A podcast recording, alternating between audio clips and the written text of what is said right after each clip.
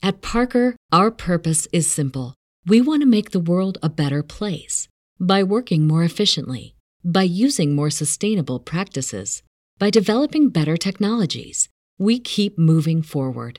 With each new idea, innovation, and partnership, we're one step closer to fulfilling our purpose every single day. To find out more, visit parker.com/purpose. Parker, engineering your success.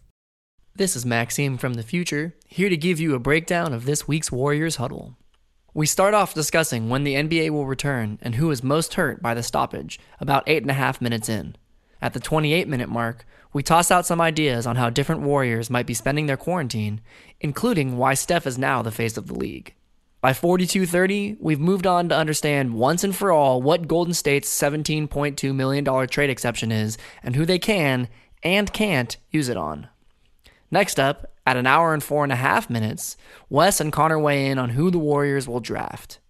And last but certainly not least, starting in an hour, 10 minutes, and 30 seconds in, the latest brackets tournament where we ask, who is the most obnoxious fan base in the NBA? All right, there you have it. We really enjoyed spending a couple hours with Connor and Wes, and we hope you will too.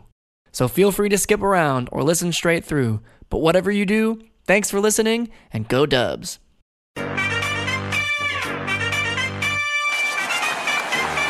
We're gonna bring y'all into our huddle. You are Warriors Huddle with me, Bram, with me per usual. My producer Marcus. What's up, Dub Nation? And our master of all things sound, Maxime. How's it going? Boys, we have a full house today. I'm fired up to announce rejoining us, Golden State beat writer for the San Francisco Chronicle, a man who covers every Warriors practice, press conference, shoot around, and game, and a guy who told Wes Goldberg and I a few weeks back that he may or may not use the quarantine period to start making beats. DJ Connor Letourneau. What's going on, Connor? Hey, thanks for thanks for having me. I really appreciate it. Yeah, no problem. And I, I envision you like just surrounded by mixing equipment right now, maybe like a hoodie on. Am I right? Uh, I wouldn't say that. I just I got a software Ableton that I've been messing around with, and uh, I made my first beat last night actually, so I'm pretty proud of it.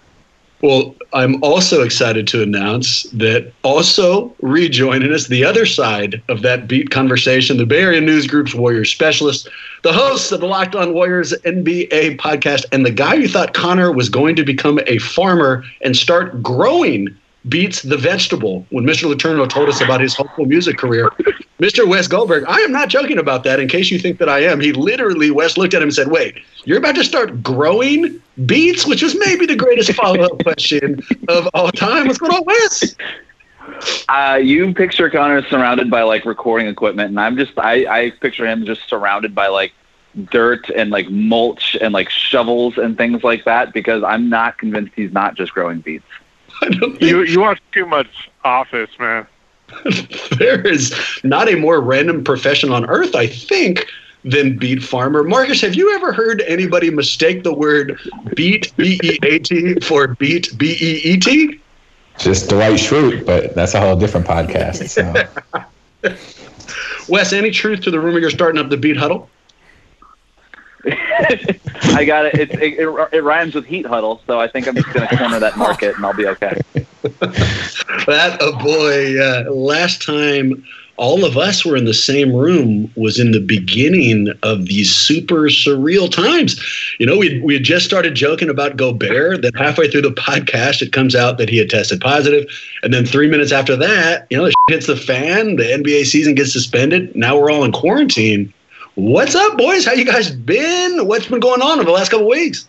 I think we need to take that podcast, that snippet. Did that? I don't even know if you guys ever aired the full version of us freaking out as stuff was happening. But we should send that to like the Library of Congress or something because that is history. that was like literally history in the making. I don't know if we could do that though. Um, yeah, so Shams just tweeted that uh, Rudy Gobert tested positive for coronavirus. Oh my God. So Oh my God. there's a lot happening here. That's a huge Um, deal. So let's organize our thoughts. That's on an it. enormous Yeah. deal. Okay, we talked about that possibility before the mics went hot. Yeah. Tell me exactly what you were telling me before now. Um, what do you think the ramification of Rudy Gobert having coronavirus could be? So Connor and I were on the way from Chase Center here, and we were talking about this. And I like we as we were walking out of Chase Center, we saw the Jazz and the Thunder evac basically not- not evacuate. That's a strong word, but dismiss the game, delay the game, postpone the game indefinitely.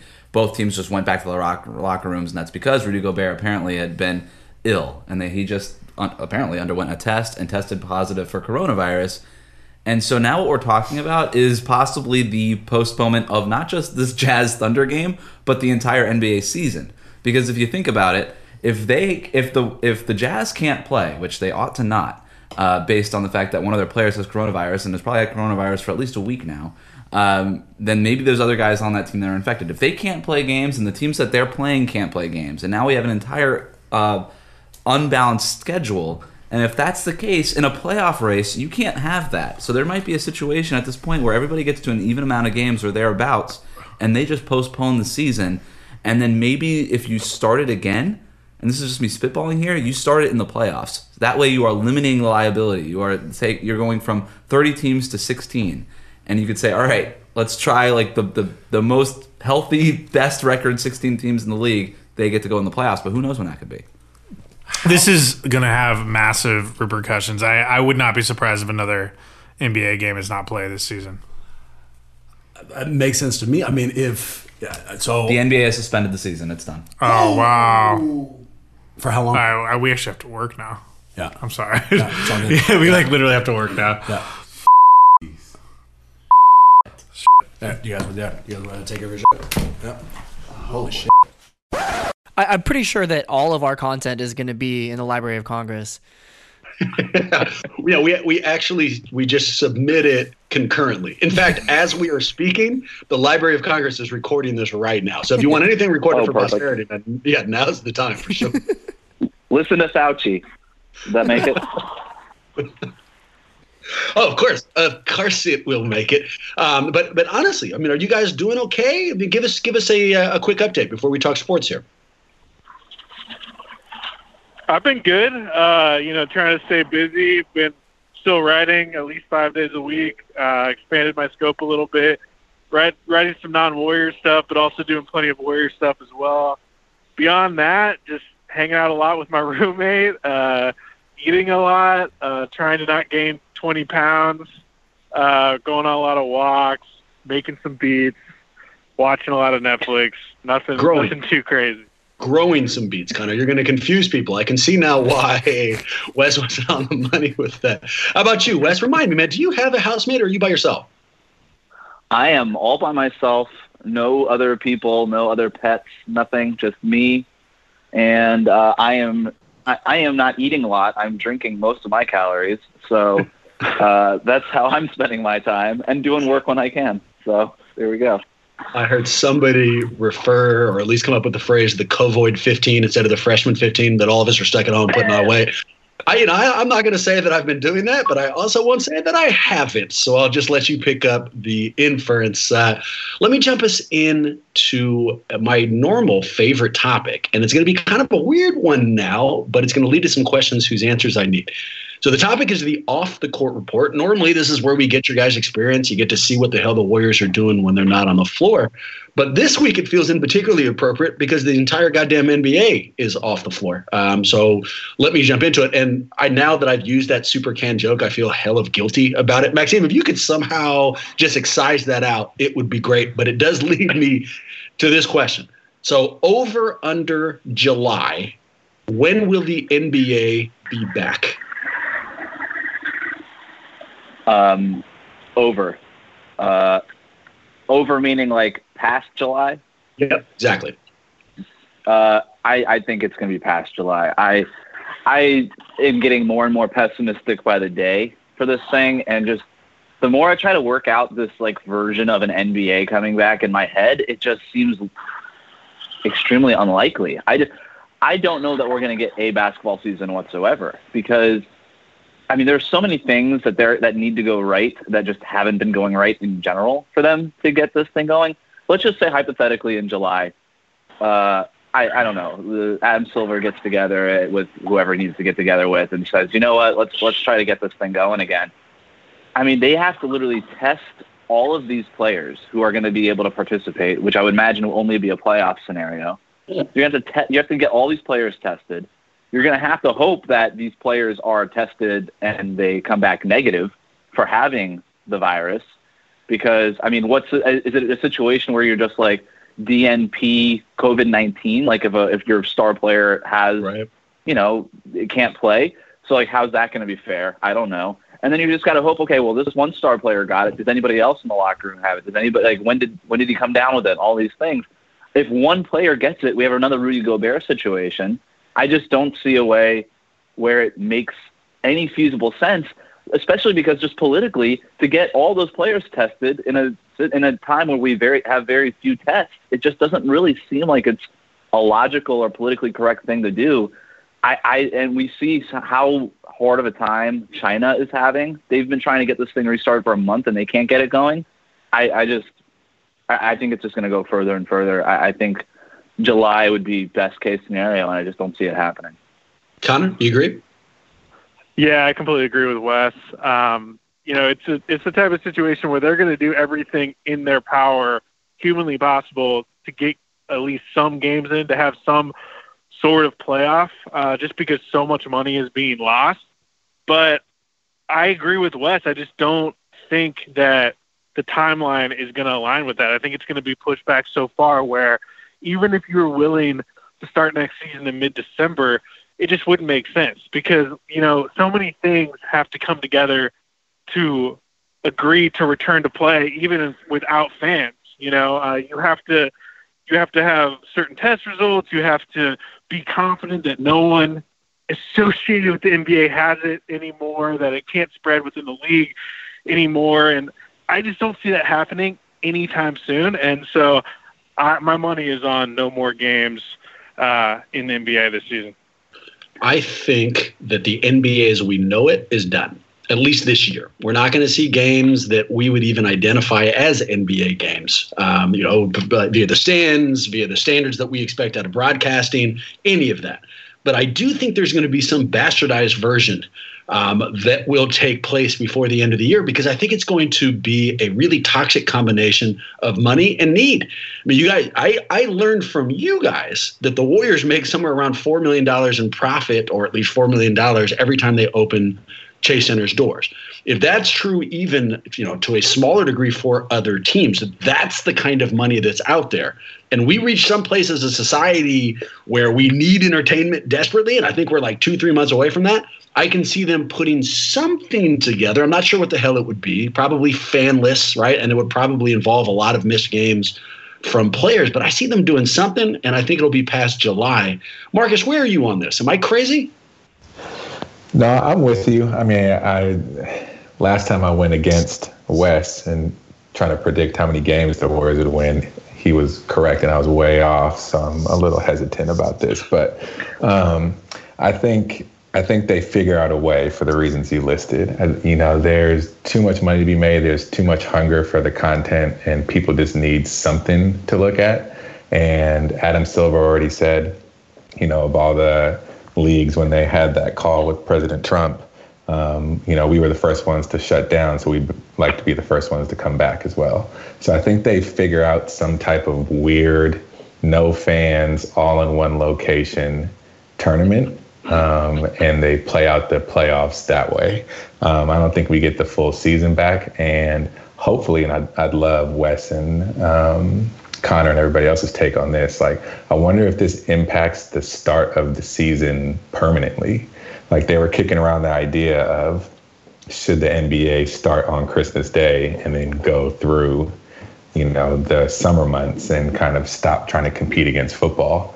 Um, I think that's a great move, and it was hard to do, and there wasn't an impetus to kind of, you know, make that a, a big conversation and a real conversation. But now that this has happened, I think it gives them a reason to say this is why we're going to do it.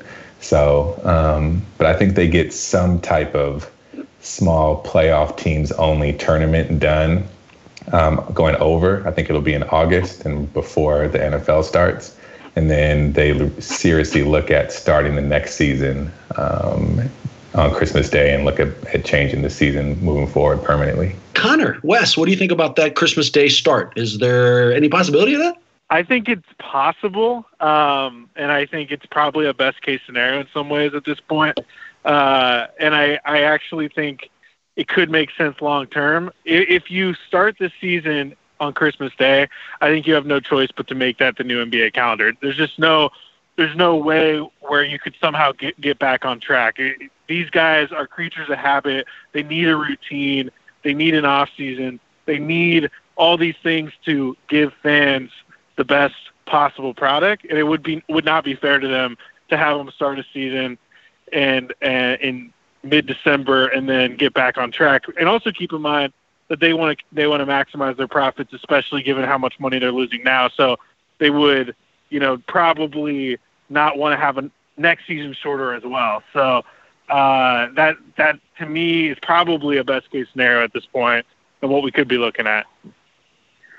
I I, I don't I, I understand the the idea of the December start now this idea that it would start on Christmas Day is ridiculous. I don't think that that makes any sense because you're basically cannibalizing your own product. Like, just because Thanksgiving is one of the biggest days of the year for the NFL doesn't mean that they're going to start their season on Thanksgiving because you're get now you're going from two major landmark events in opening day and Thanksgiving Day games to one landmark event, right? You're hmm. combining both of your things, you're cannibalizing your own product. It makes zero sense from a sales perspective. That said, I think you could start the season in early December and then sort of work your way up into that December 25th showcase. Uh, so you're kind of the idea is the same, but I I I I find it important to differentiate the idea between an early December start and an actual Christmas Day start, especially because you don't want to start your season when a lot of people are on vacation and spending more time with like family and things like that. Just it's not a good time to start something. Uh, know, that's, that's the time of year where things end it's going to be hard for me to articulate how much I enjoyed how you decided to tell them that you disagreed. I mean, because you could have been like, ah, you know, I don't necessarily disagree. Here's why they cannibalize themselves. Instead, you said it makes zero sense to do it your way. I love fu disagreements, and that was a fantastic one, Wes. You could have been like, look, I'd agree with you, but then we'd both be stupid and wrong, and I don't feel like doing that. So nicely played. Uh, I'm, I'm I'm a little bit more on edge. I'm a little bit more temperamental these days, just given that I have cabin fever. So appreciate you at least recognizing that um, and spinning it positive for me. But oh. uh, I, I think that I I also have just look this this this December start is not a fan driven thing. It is actually something that's been proposed by several owners in the NBA. So there is there's a want for it, and the reason for it is that you don't overlap with the NFL. So I get it. Okay. The other side of it is that why should the NBA bow to the NFL? Like just from just from a pride standpoint, I also understand that even though the NFL is way bigger than the NBA. If you if if you just look at the ratings for a dumb Sunday game like between the Jacksonville Jaguars and the Tennessee Titans, the ratings that that gets on a Sunday versus what the NBA Finals gets is just insane. It's just right. it's amazing. But uh, I I I I don't think that there's to reinvent the wheel here and to tr- for the NBA to try to extend the most important parts of its season, right? When we're talking about the postseason and the finals and the championship game and all that stuff, to put that over the summer, where you rarely have any worthwhile television at all. I mean, everything takes a break over the summer because nobody wants to be inside watching TV during the summer. Like, do you be, do you want to be watching the NBA finals on a beautiful day in the middle of September? Like, I don't know that you want to to be doing that. I and so there's a reason why the entire entertainment industry has sort of all agreed that hey, we just don't do new stuff during the summer. Yeah. Uh, and for the and and I think Adam Silver he recently saw on ESPN that viewership habits are changing, things are changing, so it's worth looking at that. I, I don't think that just because it hasn't been done, you shouldn't be doing it, but we should at least consider the reasons why it isn't being done. And just to say, hey, it should be it'd be great to start the thing in December so that it doesn't overlap with the NFL is part of the argument, but it's not the entire argument.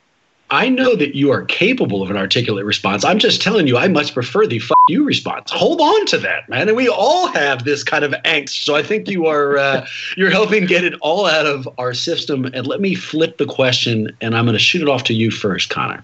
Um, so what teams is this hurting the most? So obviously nobody wants to be on suspension. All of them are home. No one's getting to play. Everyone's losing money.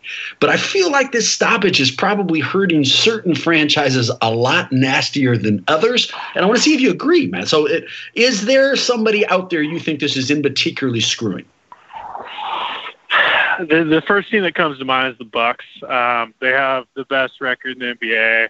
Uh, they've looked like a team that's capable of getting over the hump finally and re- reaching the finals and maybe even winning a title. And in doing so, they would probably secure Giannis's future long term. And so this was setting up to be a very important playoffs for them. And it looked like they were on track to achieving all their goals. So if if they cannot play a playoff game, I think that would be incredibly disappointing. And I think it could long term end up hurting their chances of, of resigning him in 2021. And so I have to go with the Bucks number one could we flip that on its head and say that so now they, they they're not going to have an opportunity in fact here let me start that over and, and, make sense out of it.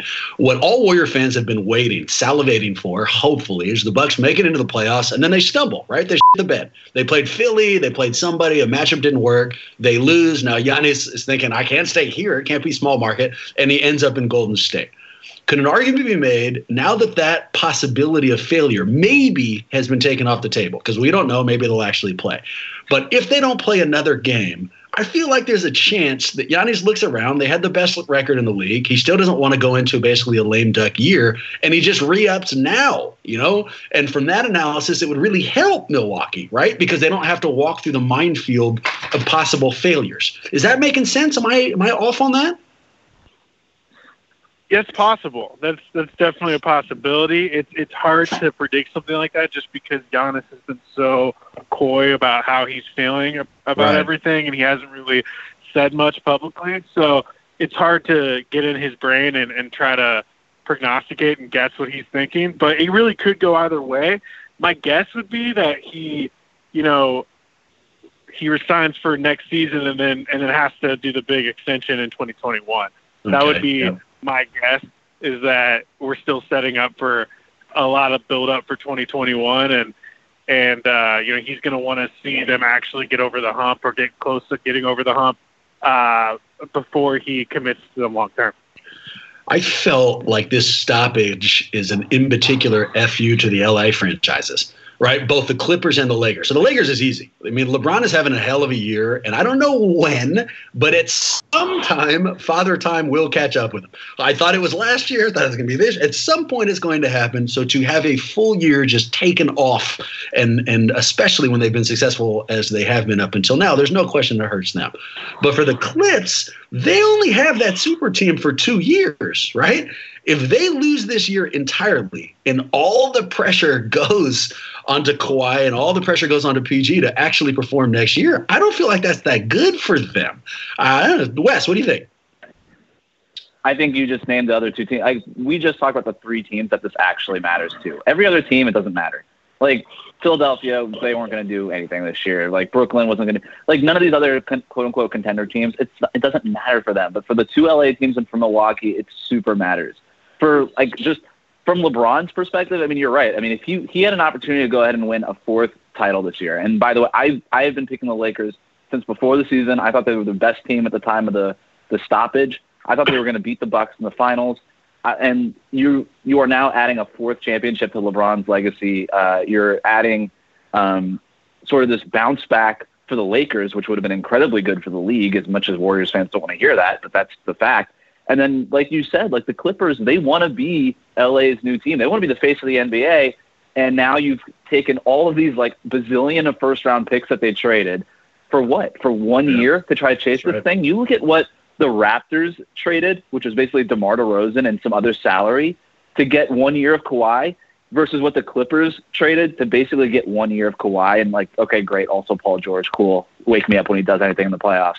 Uh, it, it's it, it is like it, it's just night and day what the Raptors gave up versus what the Clippers had to give up, and and now I don't like I don't I don't think that it's I don't think if the if the Clippers don't win the championship next year that Kawhi would definitely walk away. I still think ultimately like they want to be in LA, Kawhi and Paul George. So I think they would resign. I think maybe we overestimate the fact that they're going to walk away because where are they going to go? Yeah. Um, but uh, I it is like if you're the Clippers, you don't think about it, you don't think about it that way. You look at what you just paid for this thing and worrying like, okay, now we got to do it all in one year. The, the pressure would definitely be there, like you said. Marcus Maxime, you and I, or the three of us, have been talking about the possibility of Giannis coming to the Bay forever. So that bucks back and forth we just had. Does this help us or hurt us land uh, the biggest free agent possibly in our history? Yeah, that was going to be my answer. Was you know I think, and not to sound homerish, but I think one of the teams that impacts the most is the Warriors. Um, I've I've still been bullish on the fact that we had a shot at signing Giannis, and I think that this hurts us. I think to the points that um, Connor and Wes raised that not having a season and not having any, you know, potholes for them to fall in and, you know, any shock losses along the way or just not winning the championship, even if they play the Lakers and lose. Like I think that helps Giannis stay and sign a contract, kind of like Anthony Davis did, where he just decided to re-up in New Orleans and then decided after a couple years he wanted out again. So um, I think it hurts us in the fact that you know you, this season is just a wash and we don't really get a resolution to that. And a lot of the players are going to think like, okay, let's just run it back and, and then we'll see, you know, what I want to do with my career at that point. Yeah, the, I feel like the the the scenario in which Giannis comes to the Warriors before the COVID nineteen situation hit is that you know they don't make it to the finals or they don't win the finals and he's discontent, like you laid out. Best case scenario, that happens in this situation. The final, you know, the playoffs get moved out a little bit, but they still happen. But there's this trump card for every team that can say, no matter how the season ends for them, um, you know, we we weren't in shape. Guys over the quarantine didn't take advantage of the time to, to you know to stay in peak physical condition. Like there's always a reason to say why they should have won but didn't because of coronavirus. And so I, I don't think that Giannis can make a move even if the you know the team does play the playoffs and then doesn't win uh, because of the what if factor. Sure, no, it makes sense to me. Um, and what I'm gonna do, go ahead. No, we seen just sort of to the same point. We've seen over and over again, like through NBA history, that like the default position is sort of just the default to your team. I mean, even when Dwight Howard quite clearly wanted to leave the Orlando Magic, he signed an extension. Like it's it, it just seems to be always the case. These guys uh, end up defaulting to being with the team that they are already on, unless you're like you know Kevin Durant or LeBron are really kind of the only players who really that were of that level that did move. Um, when the default was just clearly not good enough. But those teams, I mean, you could even argue like the Thunder were pretty close, but they they had to run into the Warriors over and over again. I mean, the Bucks are quite clearly the best team in the Eastern Conference. I think it would take a. I've I've never thought that the Warriors' chances of landing Giannis in the first place were high, uh, but I do think that this entire situation, basically, no matter what, like you could, like Maxime said, like you can write this thing off with any excuse that you want. I think that this is just going to result in a long pause and just sort of a run it back type of situation for Giannis. Wes, there's some unspoken rules on this pod. One of them is if you're going to quote someone who just spoken, it has to be me. You can't you can't quote anybody okay. else. So yeah, no, that, that's weird. You've been on the show a lot of times, man. So I'm surprised you haven't picked that up yet. And whatever, you can pick it up as we go forward. And uh, I'm so embarrassed by you and what you just did. I'm going to push us off into another segment here. I've put together a series of questions that I feel to be the Warriors' biggest questions heading into the off season.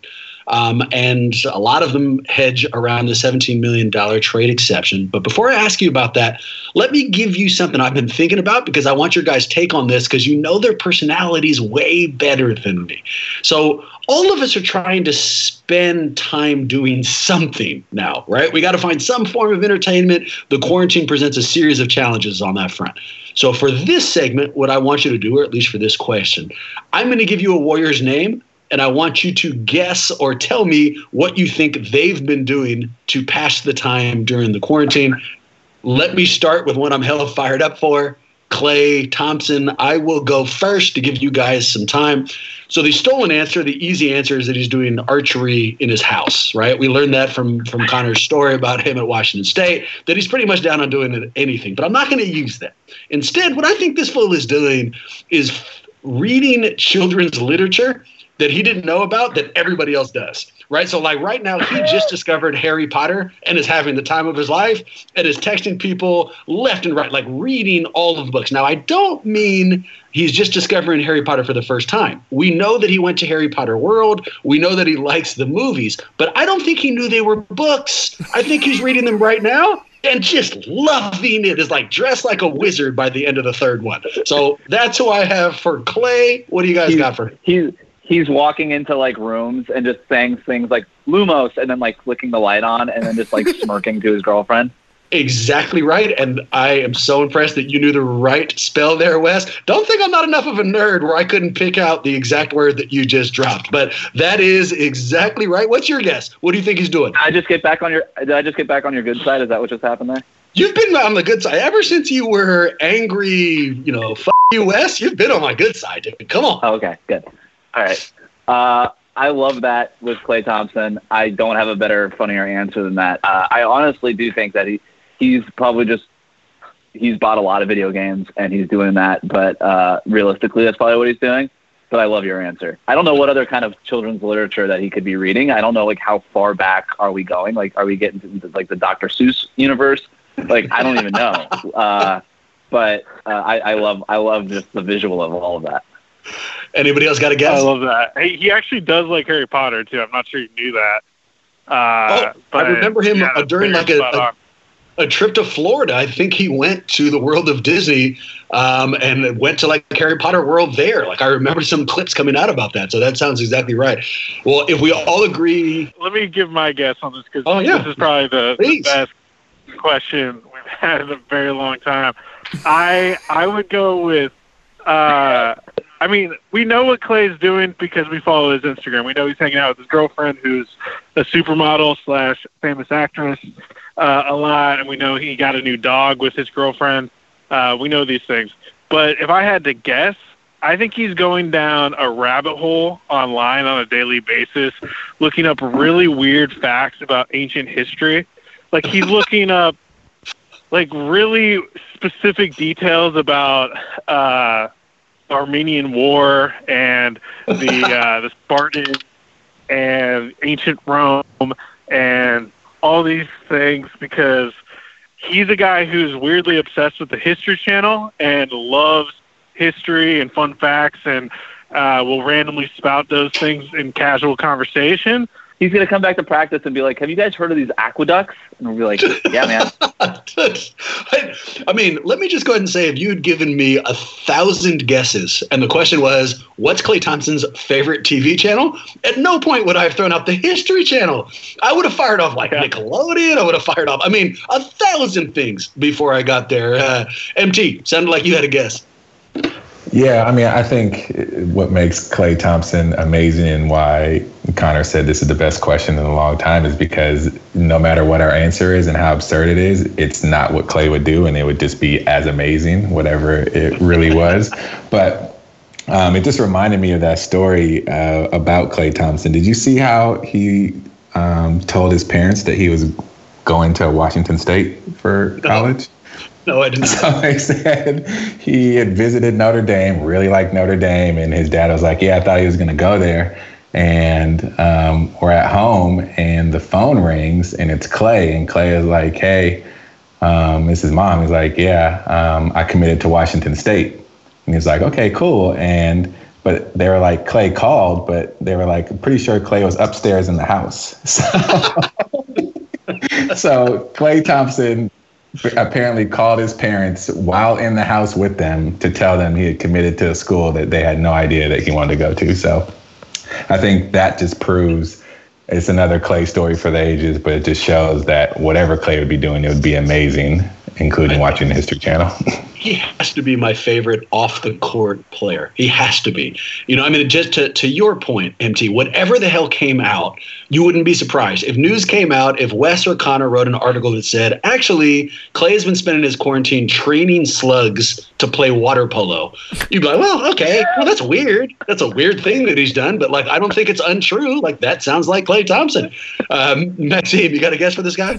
I mean, those are all so amazing. What what what came to mind for me uh, is I could see him getting really into like a niche skill like uh, developing film photography and like really going through all of the steps. It's kind of in the same vein as like getting deep into some historical thing but you know as we're all kind of cooped up i feel like he's going to want to get his energy out in some way.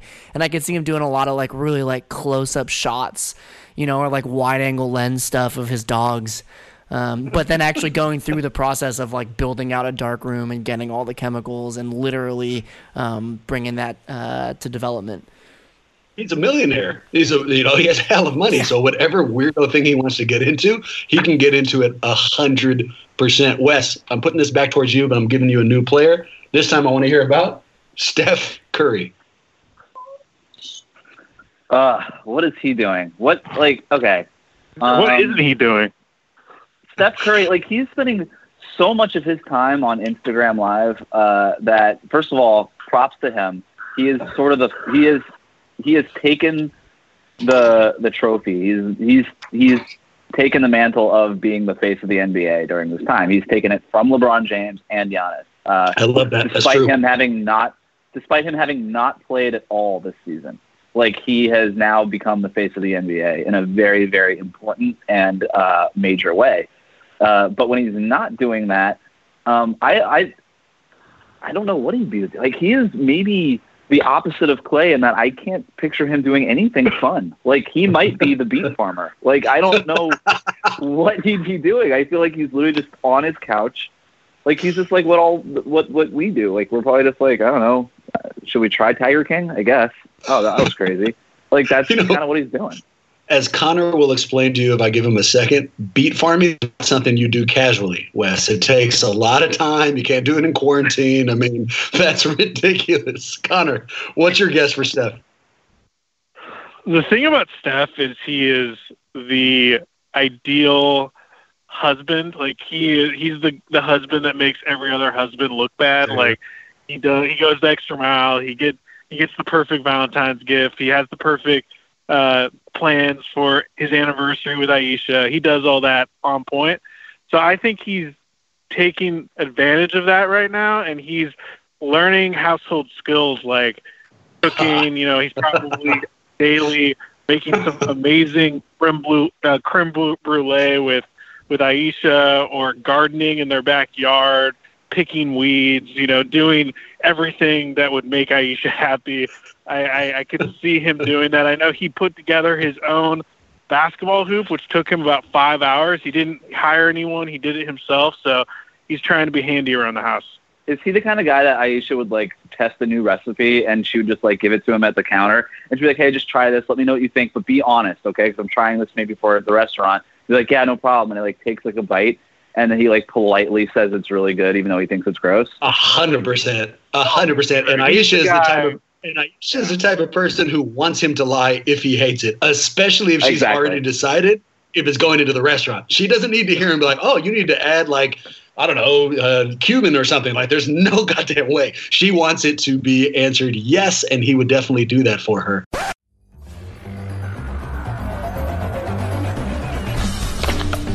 She's here. Tell everyone. Here until 9. Her driver just texted me. Her face was boxed her lips. Ugh, people!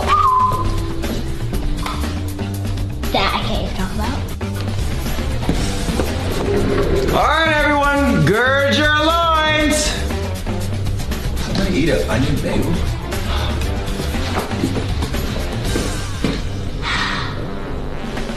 And I am going to run with your answer, Connor, because I agree with you, but I'm going to shift it a little bit. He strikes me as the kind of dude who would do like super annoying couple things, right? Like, like the in fact, I believe they've already released a video where they reenact as a family a scene from uh, The Devil Wears Prada. But that's exactly what I mean. I bet you, like, he and the family are out somewhere singing songs from The Sound of Music, or like all dressing up like the Addams family and taking pictures for no reason. Like the kind of that when I hear about, I get annoyed because really I'm just jealous that my family is not close enough to do that kind of crap in their free time. That's what I bet he is doing. That's that's that's a great guess. Uh, you're totally right, by the way. Any additional guesses, boys? I think you nailed it. I mean, I think everybody kind of gets that Steph personality, so nothing new to add here. Just that uh, plus one, all of that stuff, and he's already making me look bad, and I, he hasn't even done anything. I'll give us one last name, and I'll go first. The last name is Andrew Wiggins. Here's what I think he's doing: sitting motionless at home, staring at a. But I don't know anything about him. I could be really wrong. So you guys tell me. Who knows? What the hell is this fool doing? So Andrew Wiggins is so he gets up at like I don't know eleven thirty in the morning, right? And he just sort of like moses his way out of out of bed. He kind of like go walks into the kitchen. He's like frosted flakes or like regular flakes today, and he picks up the regular flakes and he's like, An hour later. crazy. An hour later, after you know he's gone back and forth, obviously. yeah, he's like soy milk, perfect, unsweetened, obviously. Uh, it, w- and then, and then he like I don't know, like a couple hours goes by, not really sure what happened to the time, and then he sits in front of his laptop, kind of scrolls onto Nike.com, and he's like, you know what? And he like looks over his girlfriend. And he's like, I might get crazy today, and she's like, what? He's like, I'm gonna order a new sweatsuit. She's like, what? Really? What color? And he's like, no, I told you I'm getting crazy. I'm gonna go blue. And she's just gonna be like, wow, easy. Uh, and then he orders it, and then he just sits by the door for like five to seven business days, waiting for this thing to arrive. And then he gets it and puts it on, and then goes back to his frosted flakes. And then he returns it because blue is too crazy of a color and he made a mistake. He should go back to his he, looks, he looks in the mirror. He's like, "I made a huge mistake. I should just back." They're like, "You, you have a, you get paid twenty seven million dollars a year, babe," and he's like, "Doesn't matter. It's the point. It's the principle." That's exactly right. Somewhere in that five to seven days, he gets a text message from Steph Curry with his whole family singing some Sound of Music song, and he sends him back a thumbs up emoji, and that's it. That is that is his entire activity throughout the entire time. Uh, perfect. I believe we've nailed that. So I'm going to push us towards a Oh, question. I'm sorry. I gotta I gotta Oh, jump please. into this. I'm Please, of course. Hop on, because of I ha- I know I know for a fact that Andrew Wiggins is in Huntington, West Virginia right now, um, which is where which is where his girlfriend is from, um, and he met her in high school at Huntington Prep. Uh, so they're at a, their house in Huntington, West Virginia. I'm not sure if you've ever been to West Virginia, but my brother-in-law is from Huntington, and my sister got married there. And both know I have not it is been to a West small town, uh, very, very slow paced, very much Andrew Wiggins esque. The only things to do there are to go fishing, and pretty much that's it. So I'm guessing he is fishing um, a lot, and probably leaving the house. Other than that, only to like walk their dog around. He and, and he's hanging out with his daughter, and that's pretty much the extent. And he's honestly loving it, and he has no desire for the NBA season to come back.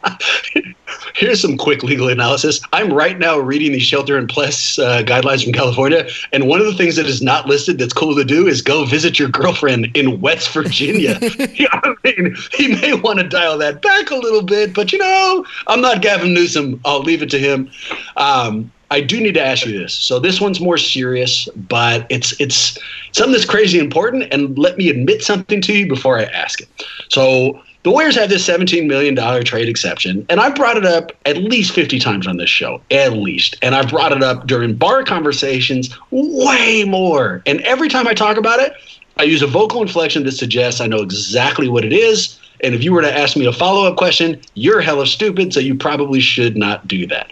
The reason I use that vocal inflection, boys, I don't know what the hell the $17 million trade exception is. I don't know how it works. I don't totally understand it, but I do understand that it's an asset. So what I'd like to do is kind of twofold. One, just ask you what the $17 million trade exception is. And, you know, nobody's listening to this, so I'm not really showing my ignorance to anybody. And then I've got a list of players who I'd like to throw towards the group and to see whether or not they could use that 17 mil on them. And also, should they? So let's start with the big baseline. What the hell is the $17 million trade exception? It's, it's they have seventeen point two million dollars created by trading Andre Iguodala. That was how much money he was set to make this year. You trade him into zero cap space uh, to the Grizzlies, and then you basically that seventeen point two million dollar figure sort of repopulates as what is called this traded player exception. So now it's it's kind of the way of the NBA sort of like, like it's kind of like the balance of the universe type situation. So because they traded that salary into zero cap space, um, they didn't take any salary back. So now that within a year they're able to take that same amount of salary back onto their cap sheet, right? And uh, gotcha. and just absorb that player without having to give um, any sort of salary back. So, So- the fun, like fundamentally, what this means for the Warriors is that they can use this $17.2 million traded player exception as the material to trade for a player who makes up to that salary. Now, the one thing you can't do is add another salary to that, right? So you can't take Kevon Looney's $5 million contract and make it and, and now have this $23.2 million trade package. It doesn't work that way. Okay. So, th- and then, but you can add draft picks to it. So you can't add more salary to it, but you can add draft picks. To it. And also, one other thing is you can go over the cap with it, right? Like we won't be hard capped like we are this year, but as soon as we hit the cap, you can go over the salary cap with the trade exception amount. That's right. That Because it acts just like Gotcha. it acts like a it acts like a ghost is making seventeen point two million dollars. You can always trade that for matching salary. Yeah, so yeah. es- essentially, in some ways, you are most likely trading cap space for a player. Fair to say? That's that's exactly what it is. Um, Okay. And so it's interesting because now, depending on what happens with the salary cap, right? If, it, if it's going to decrease, but depending on how much it decreases by, that traded player exception now represents a greater percentage of the salary cap. Right. and so has that much more valuable on an open market. Because if I don't know, let's say the uh, Philadelphia 76ers are trying to like just get rid of some of their tax bill for next year. Yep. Uh, the Warriors can help them do that by taking a salary on, and so now this becomes that much more valuable. So it seems to me there's two ways to look at this. In fact, there are two interrelated ways. They don't have to be mutually exclusive. One is one man's treasure is another man's trash, right? So take away the money implications of this. What the $17 million trade exception allows you to do is if you go to a franchise, they've given up on a player who they've paid too much money, you can say, hey, just give us that contract. It's our problem. And then you try to restart his career. So I can see an upside on that. But the second one is the you can you can take a team who has cap problems or who doesn't want to spend the amount of money that their current team requires them to spend and you can give them a- an option to give up talent that they actually value but they're willing to give up because of money problems and the reason I make that distinction is because with this suspension a lot of teams are going to be in money problems and I, you know, who knows? We'll never hear it from Lacob. We'll never hear it from Guber. But I get the impression you're not one of these teams. So if that's true, if they're in the catbird seat and they're fine financially, and they've got this $17 million exception, and there's other teams out there who like players but are willing to cough them up because they don't want to pay the money, this could be a really valuable thing. Am I right? No, you hit Oh, the nail on the head 100%. there. And what you you can actually get like a useful player who's probably making too much money, like more than he's worth, but then also get a draft pick back in return. Kind of like what the Warriors did. They had to send a first round pick with Andre Iguodala to Memphis. They could turn around within a year of that and do basically the same thing, get a useful player plus a draft pick because they have the leverage, like you were saying. Okay, let's and go. I think So- that's their ideal scenario. I think that's plan A. Let's say they get the number one pick. If they could find a suitor who is willing to give them a legitimate, bona fide, helpful, proven rotation player, and let's say a, a mid to late lottery pick for the number one pick, they would take that. Uh, they like Anthony Edwards, but they don't love him so much that they're they're not going to be willing to trade that Sure. pick. Um, so that that's plan A um, because you could get someone who you can groom into a, a rotation piece in, in a year or two, but you don't have the pressure of a top five pick on them. You know, maybe you have a guy like uh, um, blanking on I always blank on his name. The R.J. Hampton out of Australia. He's from the states, but he played in Australia this year. Maybe they really like him and they want to. They they think he has the potential to become an All Star caliber guy down the line, but they don't need to use a top five pick on him. You trade Sure. down, you draft him, and you get like a Ricky Rubio or an Eric Bledsoe or someone like that. And hold on draft analysis, Connor, because I have a huge question for you specifically for the draft, which will come next. But for the $17 million trade exception, here's what I want to do. I've put together a kind of a list of names. They didn't come from me. I'm not smart enough to do it. They came from the people who are nice enough to follow us on Twitter. I asked them, hey, what players would you like out there? And these are, are the highlights of the names that came back. So what I want all of you to do is give me two answers could they do it? Should they do it? Right. So the first name I have for you is Kelly Oubre, a guy we have talked about as a trade target uh, before they gave up D'Angelo. So let's start with Wes and Connor, and then go to Maxime and uh, and Marcus. Could they do this? Should they do this? Could they do it? Yes. I mean, this is assuming that the other team would be willing to part with this Yeah, player. exactly. They Exactly would. right. Okay. Okay. Could they do it? Yes. He fits. He fits under the 17.2 million. Should they do it? I would have said yes before they traded for Andrew Wiggins.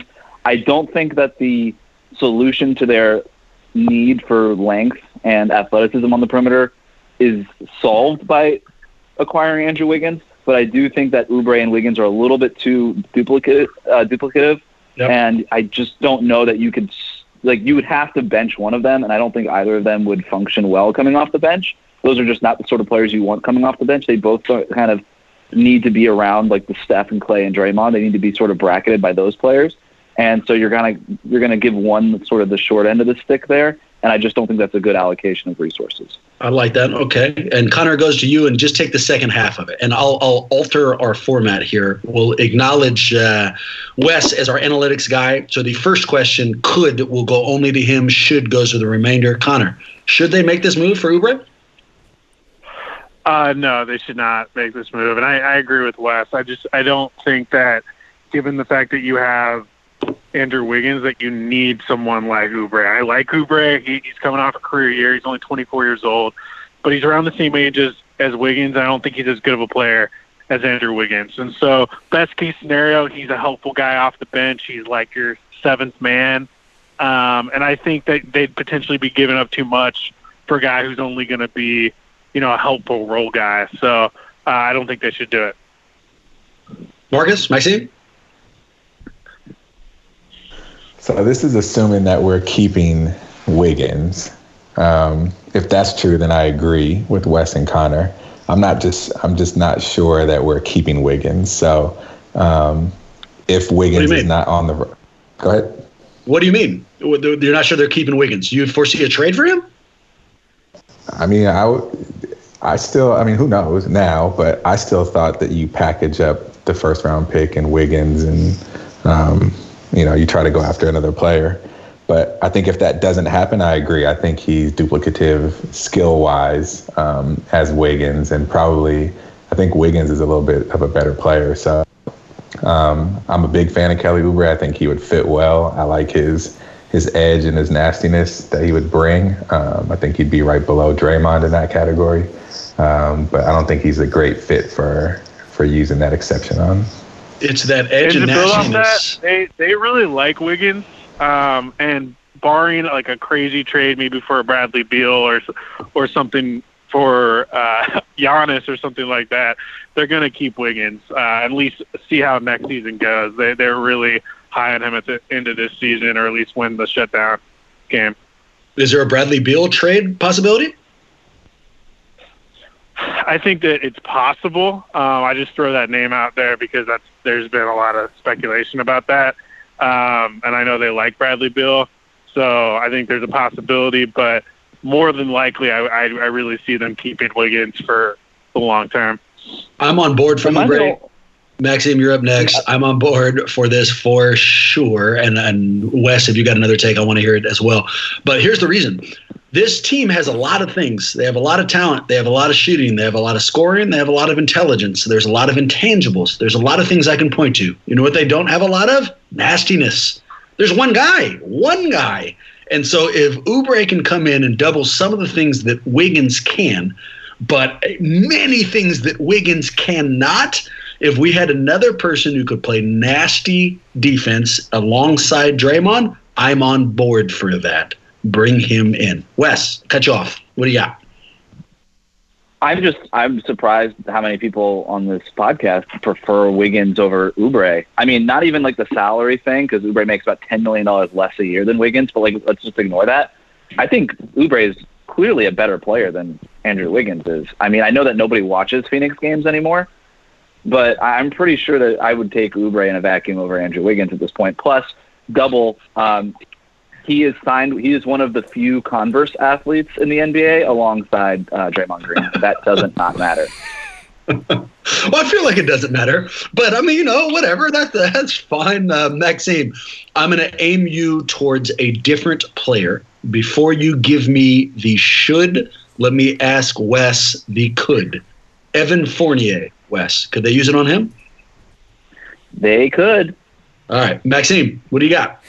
Well, um, first of all, uh, I'm in just because he's got some French roots. Um, Shout out. uh, I, I think he's, you And know, that he's from France. yeah, exactly.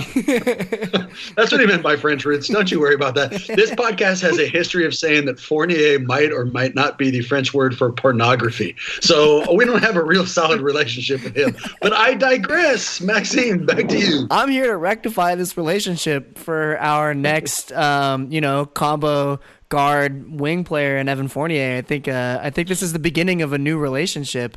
I'm about it. I think he's had a really excellent um, showing this season, um, and is a big part of what's happening in Orlando. I mean, I, I, I, yeah, I would do it. Connor, Wes? I like Evan Fournier, and uh, I think I like Evan Fournier more than Wes. Uh, I would strongly consider it, and I, I would, you know, if the if the pick swap was good enough, I would probably do it. I think, I think that uh, it would be mid mid first round because I believe Orlando's the eighth seed uh, in the East. So you know, looking at 15th pick, I would probably do that uh, for a top five pick. Um, he's he's a guy who could go come in day one and be your go-to option in that second unit. He's a he's an improved facilitator. Um, I think he's a much better player than people give him credit for. So he's not that old. So I'd go Evan Fournier for sure. And to clarify, Connor, what you're saying is if the Warriors wanted to do this, they couldn't just trade the cap space to Orlando to get him back. They would have to do a pick swap in addition to the $17 million trade exception. I didn't say they would have to do that, but it would to me that's what would make the most sense. Gotcha. Um, you know, I feel like Orlando would be open to doing that, and, and it would it would definitely be an enticing offer if you did the pick swap with with Fournier. Yeah, if they ended up swapping picks to get Evan Fournier, I think you should just fire Bob Myers and the entire staff. That seems like a really bad idea. Uh, I, I Thank you, I- Wes, I ladies and gentlemen. Yes, let's go. Uh, hey, look, no. Wow. Are you kidding me? A top five pick to get down to the middle of the first round for Evan Fournier, Wes, who, by the this is way, is not not even under a confirmed draft. contract. I don't care. The guy's one year left on his deal. How old is Evan Fournier? Like 30, 27, whatever. Like, I don't. I don't need it. Like, you don't move on. Like, Evan Fournier has probably already played the best basketball of his life. I think that's fair to say. And uh, I don't. I don't think you move on from a top five pick regardless. If if it's for Evan Fournier, like I'm sorry, especially at him making 17 million dollars for one more year left on this contract, so he can walk away after this season. There's just no way Let you trade say top this: five I pick didn't for know that. his contract situation. Okay. That's but why I'm an analytic. second guy. of all- But, uh, Yeah, but the Yeah. the thing is, he they would do this if there was a guy they could get in a late lottery or at 15 who they really wanted. It's very possible, given how fluid this draft is, that there's guys they like more that they can get there than guys they could even get at four or five. That's how fluid this draft is. Okay, rule number two, Connor. This one's for you. So I had to remind Wes if you're gonna if you're gonna quote anybody, it has to be me. Connor, for you, if we're going to refer to this draft, we have to refer to it as top heavy, and you cannot say that it is. We're not allowed to do that. This draft is going to change the Warriors, and I don't want to hear anything else. Okay, fine. also, for also, uh, can, can I just say Fournier's contract is I, I- I said it once already, but seventeen million dollars. I don't care if you acquire that with a trade exception, a pick swap, whatever. You don't trade. You, you just I don't think you pay Evan Fournier seventeen million dollars. You know who does? The Magic. You know who hasn't done anything ever? The Magic. So Okay. I just I, I, I don't just you don't want to like trace in those footsteps. Is all I'm saying. Marcus and Maxime, mental note. So we, I mean, we know this. We love Connor. We love Wes. There, they are welcome on the show anytime they want. They've got a co-hosting gig should they like it. But another thing I want you to note is. Every time we can, let's lock up Wes before he comes on the show. I mean, like when he's on quarantine, man, he's angry and phenomenal. So let's just make sure this continues. Uh, let me give you another name, boys. This one is Joe Harris. Wes, could, should. Uh, Joe Harris is going to be a free agent this year now, Yes. so he wouldn't even qualify. Yeah. God damn it, Twitter. I was testing you, Wes, and you passed my test. Congratulations. Instead, I'll give you another name. One I think I'm excited for, but I'm not positive of. Gallinari.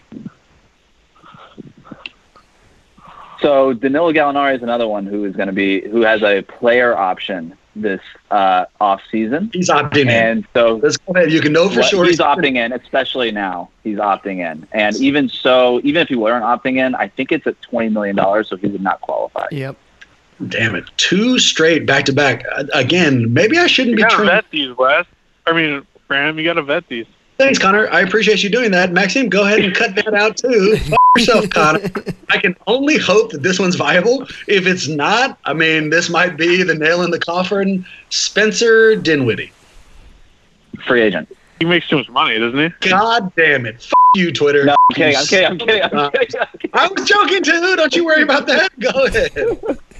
Uh, he's actually a free agent, and but his thing would, uh, he's a free agent, and in order to make it work, they would have to do. Um, I think this is just a good time to bring this up. They would have to do a sign and trade, which they to make to make this trade in a vacuum work, they would have to do it in a sign and trade. However, the Warriors cannot do a sign and trade because they are already projected to be fifty to, be- to be paying fifty million dollars in luxury taxes almost. feel like a really to- way to say this is another player who you can't analyze. Go f- yourself on that. Right. Instead, instead, I'm going to flip it on its head and ask you this: Who would you go after?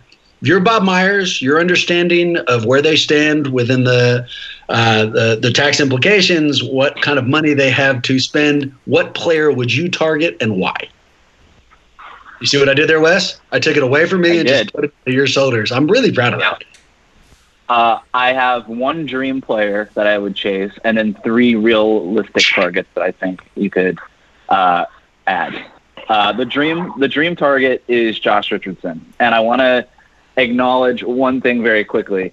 Uh, Anthony Slater, who does good work over at the Athletic, included Josh Richardson in his uh, list of targets, which included like 50 players or something. Uh, I want to uh, ag- acknowledge this now, and I know Connor, you could back me up. I got the receipts, I got the timestamps. I was texting Connor about Josh Richardson like a week ago before Slater's thing came out, and saying that this is the guy that the Bob that Bob Myers and company should be calling about. Um, he makes about ten million dollars next year. He's 26 years old. He's the exact player the Warriors need. Exact player. He is a tremendous defensive player. I mean, all like def- like all defense team type of defensive talent if he puts it all together. Um, he can handle the ball. He can. He's a knockdown shooter. He can come off screens. He doesn't need the ball in his hands, um, and he's got plenty of experience. And he's young, and he's like right in that age range who where you can trust him to do things in the postseason, um, but he's still got some upside. So I would be calling him. I would be calling the Sixers about him and offering a top five pick. If it's top three, I think you have a real conversation there where you can offer Philadelphia, hey, if this whole, you can go get one of these. It's a top heavy draft, as we've acknowledged, and there's a lot of point guards at the top there. You can go get your point guard of the future. You can go get a guard who can play next to Ben Simmons, and and you can get off of this uh, Josh Richardson contract too, um, because they're one of the teams that are having the uh, highest payroll next year. So that's the target I would go after. The flip side is the Sixers might not want to do it because they want to be good right now, and getting and trading a good 26 year old for a rookie who may or may not be any good is not the best way to be good right now. That said, that's my dream target. My other three targets are Ricky Rubio, Eric Bledsoe, and Rudy Gay. Hey, Wes, uh, this is embarrassing for me. I, I just didn't flip the page. There's actually one more name I wanted to run by you Josh Richardson. You think that would be a good target? Or f- yourself, Wes? Connor, who do you got? Yeah, just being realistic about it, I think Eric Bledsoe makes a lot of sense. Why? I, I be be a go-to scorer off that bench. You know, put average a good 14, 15 a game, and be a key piece of a championship contender, and also maybe take pressure off of whatever rookies you have. Um, and then if if you don't end up packaging the trade exception with a draft pick, I really do like Rudy Gay. Uh, if you just just straight up for the trade exception, I think that the Spurs would have to strongly consider that because I think they need to be in full rebuild mode, and Rudy Gay doesn't fit their timetable uh, for that rebuild. So uh, I think that they could make that happen, and I think he's someone they've liked for a long time, and I think he could be really helpful, you know, in the next couple years. I'm on board. I like it. I have other Twitter names, but I'm too embarrassed by the failures in the past. So I will just push us on to the next topic. Connor, my next question was going to be who would the Warriors draft? And I was going to open it up to the entire field. But instead of doing that, I'm going to direct it at you specifically and only you. And here's why. So just last week, we had a full podcast designed to get a sense of who the Warriors were looking at and who they might bring in. And we brought in Christian Peak, who I'm a huge fan of, and is our draft guru. But one of the things that Christian expressed was that LaMelo Ball and James Wiseman both remain very large options for the Warriors. And the reason I put that out there now is because that was in direct contrast to an article you had just published saying that those two guys were no longer on the Warriors draft board. So I want to turn it to you and get a sense of who you believe the Warriors are considering and whether or not Wiseman and Ball are officially off the Warriors list. Yeah, and I listened to the podcast, and I, I have no issue with Kristen. I, I respect her opinion. I will say that I would not have reported that unless I was 100% confident in my reporting. That's that's information that I've had since October and constantly have uh, confirmed. So, uh, and my sources were really sound on that. So, um, I do feel confident that the Warriors are not high on James Wiseman or LaMelo Ball. And uh, if they got the number one pick in the draft and did not trade down, they would take Anthony Edwards. Now, a lot of people hear that and they think, how could they already know? The draft isn't for at least a couple more months. Well, keep in mind, the Warriors have known since October, since Steph got injured on October 30th, that they're almost definitely going to have a top five pick. So they have zeroed in on the guys who could go top five for months now, and they they know everything they need to know about these guys at this point, point. they have strong opinions at this point on all those guys. So they they're still they're still doing their due diligence. They're still looking at every guy in this draft, but they know how they feel about those guys, and they're not high on on Wiseman or Ball. From your understanding, having worked with them for four years, are the Warriors the type of franchise to give you information just to send out false smoke signals to the rest of the league? Well, first of all, I'm not I'm not going to say that my sources is just with the Warriors, but uh, the no, they have not ever given me that indication. Everyone that I've talked to in the organization has been nothing but honest. And the, the the thing that you need to understand about the Warriors is the Warriors have never been a paranoid organization. They're not the type of team that uh, worries that much about what's being written about them, that worries that much about information that's out there. They feel very confident in how they go about things, and they don't really worry about all the noise. So, Sure. you know, other franchises might freak out if they read a report like that. I did not a sing- I did not hear a single word from the organization when when that report was published, which just tells you that they're not worried about it. Wes, if it was up to you, who would the Warriors draft? Uh, Assume they they have have the the one, one pick. pick. Yep, one pick. Anthony Edwards. I think it's it's pretty like uh, the James Wiseman thing makes no sense to me whatsoever. I don't think the Warriors are, are interested in Wiseman either. I'm hearing the same kind of stuff. Uh, they're not interested in number one in paying a center ten million dollars a year, like you would have to pay Wiseman if you make him number one pick. and I don't think they're interested in Wiseman as just a skill set player as, from just the talent level. I don't think that they view him as a safe pick. I don't think they view him as you know a, a good allocation of that asset. Uh, Anthony Edwards fits what they need. He's a guy who can handle the ball. He projects his shooting projects well to the NBA level, even though it's a little inefficient at Georgia. Um, and uh, defensively, he has all the tools to guard several different uh, positions. It's kind of a no-brainer if you end up with the number one pick to take Anthony Edwards it's really good that during our last podcast, I did not go out of my way to say they should definitely take James Wiseman. I mean, if I had done that, this would be kind of an embarrassing moment for me. But it, that's not what happened, so I don't have to worry about that, and we can just move and, forward. And Wes or, or Bram, you've you've followed the Warriors longer than both Wes and I. You know how they treat that center position. They have never felt the need to have a high scoring center. They want that center position to be a guy who can be an offensive fulcrum He's a good passer. And, and honestly, I'm not saying he necessarily has the upside that Wiseman has, but Marquese Chriss is a better fit for the Warrior system right now than James Wiseman. I think if they did, for whatever reason, end up drafting James Wiseman, Wiseman would not be their starting center on day one, and that feels like a waste with the top five pick. So that is the big and getting, reason why. And getting paid five times as much as Marquese Chriss. I, I, I can Like, tell yeah, you, I, exactly. I've been rooting for this team long enough to remember when Rony Seikaly was our starting center. When we had such bird losers that like nobody was making any intelligent decisions. So And if he we was brought like your highest scoring center outside You shut up. of uh, you shut up. That's Gobert exactly right. Carroll. And when they when they desperately tried to re-sign him, he said, "I would prefer go back to my war-torn home country instead of re-sign here." So if they brought in James Wiseman, I, that would not be the worst center I've seen play at all. And I and again, like I said, I didn't want them to draft Wyatt James Wiseman, and I don't know why you think that. And anyone who listened to the last podcast, don't you worry about that. Just ignore everything that I said. Bram, But- I got a question for you. Did were Please. you expecting when Connor started talking about how you've been following this team for longer than than he and Wes has that he was about to be like, "So I defer to you and I trust that you have a reasonable take on this?" Cuz that's where I thought he was going and instead he kind of you.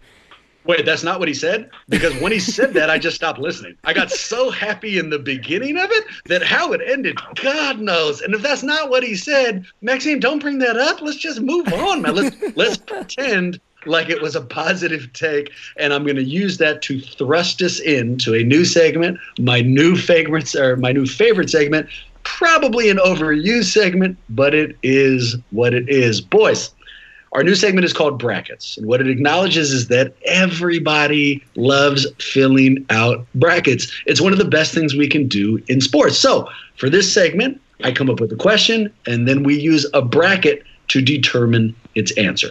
Here's my question Who is the most obnoxious fan base in the NBA? And luckily, I've put together an eight fan base team bracket to go through and determine who the ultimate answer is. I'm not going to give you all eight seeds. Instead, we're going to immediately jump in with the 1 8 matchup. The one seed, Laker fan, LA Laker fan, one of the worst, and not one of, in my opinion, obviously, since they are the top seed, the worst fan base out there, at least right now. Eight seed, somewhat related Cleveland fan, but specific brand of Cleveland fan. Cleveland fan, while LeBron was there and while they thought they were the best team in the league. So, Connor, I'm going to put this to you first. What we are deciding between the Lakers and Cleveland, who is the worst, most annoying, most obnoxious fan base there is? What do you got? Ugh, that's that's a that's that's tough because they're they're both pretty bad. Uh, I'm gonna go with the Lakers, um, and I, this might be a little biased because I grew up in Portland when the Blazers, the Jail Blazers, were rivals with the Lakers, and I just hated that fan base so much. It felt like a lot of Lakers fans just loved the the the the obnoxious color scheme and and the douchiness of a lot of their players and didn't actually follow the team. It was just like they loved the the, the douchiness. so I'm gonna go with Lakers. Wes goes to you. Cleveland dynastic fan or Laker fan? You would think I would almost have like the same take, but the opposite answer from Connor because I grew up a Heat fan. And so when like LeBron went back to Cleveland, obviously they were all, and you were supposed to be like really petty if you were a Heat fan at that time. I never bought into that. As much as I wish I were a more petty person, which it might shock you, I'm not. Um, I don't believe you. I never I do really. not believe you. I, I never got into that. Uh, I'm gonna go with Laker fans. I don't have a problem with Lakers fans because I didn't grow up on the West Coast, so I don't have the same experience as you guys do.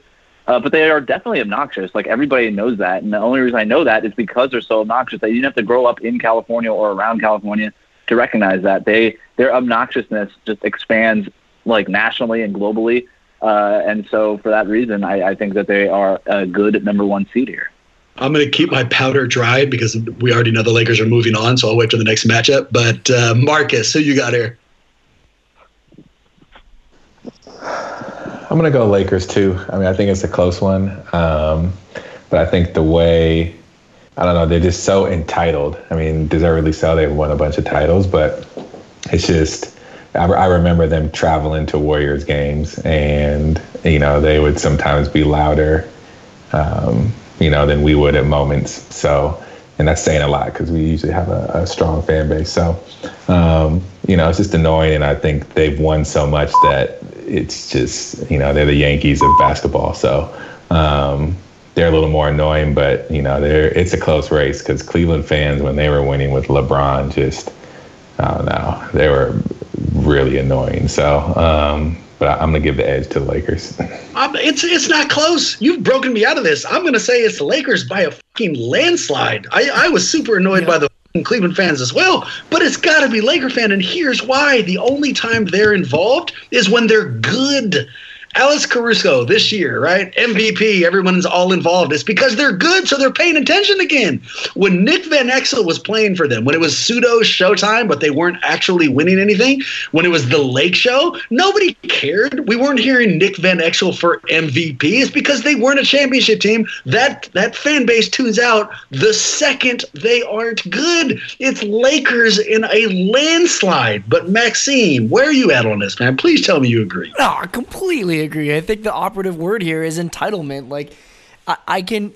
Cleveland had such a dearth of titles across all sports that, like, you know, I mean, I hated it because we were up against them, but I totally get why they get excited when they're actually having a shot for what for a moment. But the Lakers is just this like sustained obnoxiousness. So I'm right there with you, Bram.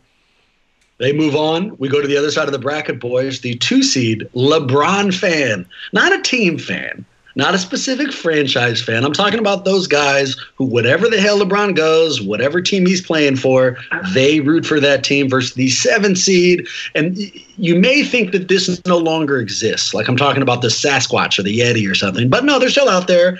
New York fan, Wes, start us off. LBJ fan versus New York fan. Who's the most obnoxious? It's the Knicks you're talking about, right? Yes, Knicks. Exactly. Exactly right. I thought I thought you meant New York. I thought you were talking about New York style pizza fan, which is like I don't even know why it's on here. No, it's ridiculous. Uh, but- it's ridiculous. There'll be a whole nother bracket on most obnoxious fan of all time. Trump Oh, fan would makes definitely that. New York pizza fan makes that. Like Chicago a whole deep, extended Chicago thing. deep dish fan. It's ridiculous. Oh, he's in there Um, for sure. He's in there for sure. And I think I ask- Marcus is that guy, by the way. But let's let's keep it Absolutely. in our, our So current good. bracket. So good. Can I did before we get to the rest of the bracket and before I get give you my answer here and I just derail this conversation a, a, a, a tiny bit more? Uh, did did Raptors fan not actually going to Raptors game but standing outside and watching the Raptors game on a television outside the arena? Did that fan make it? Okay, fuck you, Wes. Because you know that I texted you this goddamn list last night, and you did not give me the Toronto standing outside fan. He would have made like my fourth seed. I just didn't even think about it. So no, not here. The Jurassic Park fan to me should have been in this bracket, and I apologize. I should have. That's what I just thought about it. The Jurassic Park fan is the worst. It's the mo- he's the most obnoxious fan. I don't care that you're a better fan for not paying for tickets to go to the game. That doesn't make you a better fan. Okay, Just goddamn it. because This you is- didn't want to sit at home with your friends and watch the game doesn't make you a better fan. Just because you wanted to stand outside of the cold and piss in your own jeans doesn't make you a better fan. I'm sorry. sorry. I right, don't hold buy on. Jurassic Park. Don't- I don't, don't need to see this. them all the time.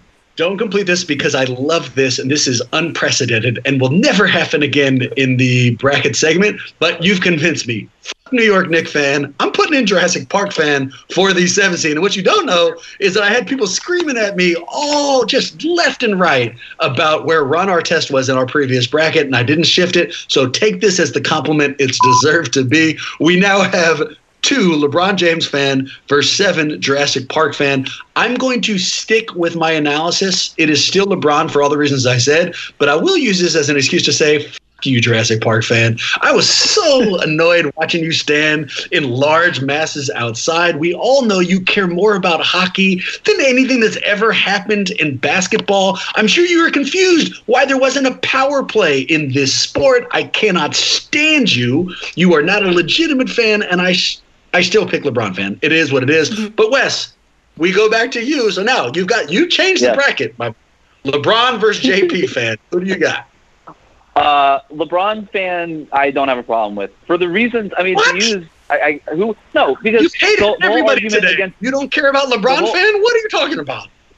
I, I appreciate LeBron fans because they, unlike uh, what the, the argument against Lakers fans, right, is that they only care when the team is good, and that's the only time they pay attention. Otherwise, they don't know who Robert Sacre is.